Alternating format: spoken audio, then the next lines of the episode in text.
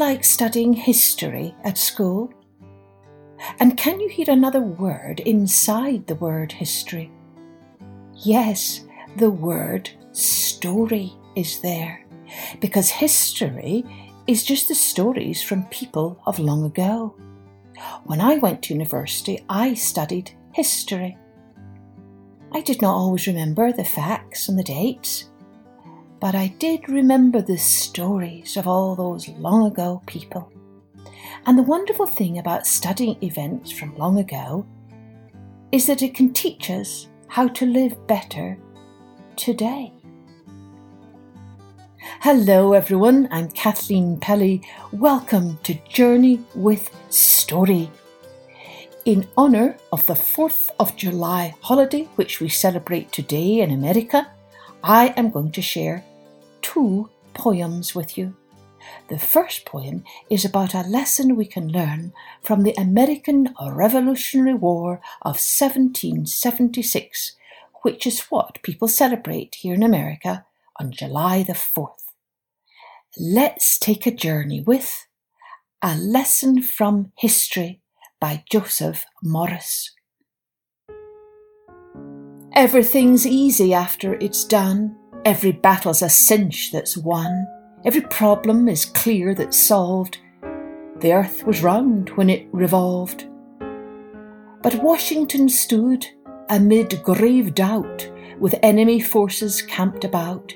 He could not know how he would fare till after he'd crossed the Delaware. Though the river was full of ice, he did not think about it twice, but started across in the dead of night, the enemy waiting to open the fight. Likely feeling pretty blue, being human, same as you, but he was brave amid despair, and Washington crossed the Delaware.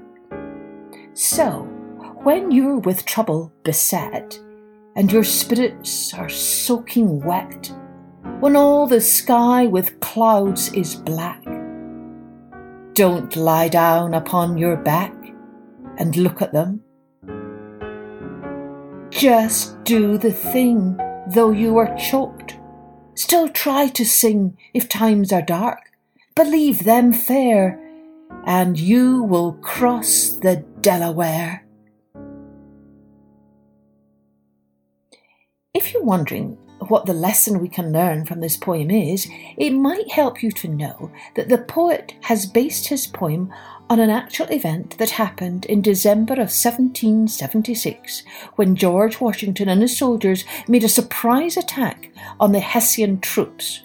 Those were German soldiers who were helping the British Army during the Revolution by crossing the icy Delaware River, and ultimately Washington ended up beating the British troops and winning independence from Britain. So I think the lesson George Washington leaves us all is when we face dark days and troubled times, when we encounter a big problem, we should not give up but rather we must muster all our strength and courage and cross the river to win the battle. Now, our next poem is a little different, but still I think it's quite fitting for the 4th of July celebrations, as it celebrates and honours the importance of peace in our world. Let's take a journey with A Tale for all seasons. Once upon a time, a very long time ago, a sparrow looked at its friend the dove and asked a rather interesting question. Tell me, what is the weight of a snowflake? The dove answered, Nothing, nothing more than nothing. The sparrow persisted. In that case, Please let me tell you a marvellous story. A few days ago, as I sat on the branch of a fir tree close to its trunk, the snow began to fall. Not heavily, not in a raging blizzard, no, it fell just like a dream, without a sound and without any turbulence. I had nothing better to do, so I counted the snowflakes as they settled on the twigs and needles of my branch.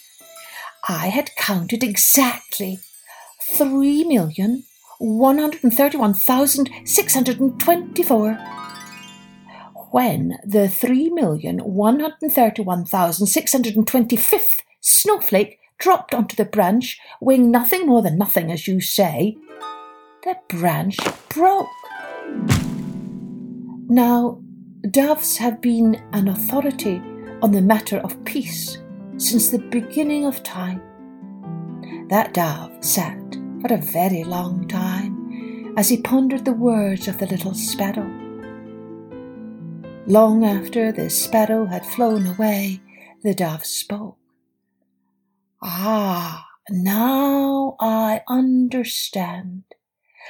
When one nothing more than nothing is added to another nothing more than nothing, and another and another, change happens.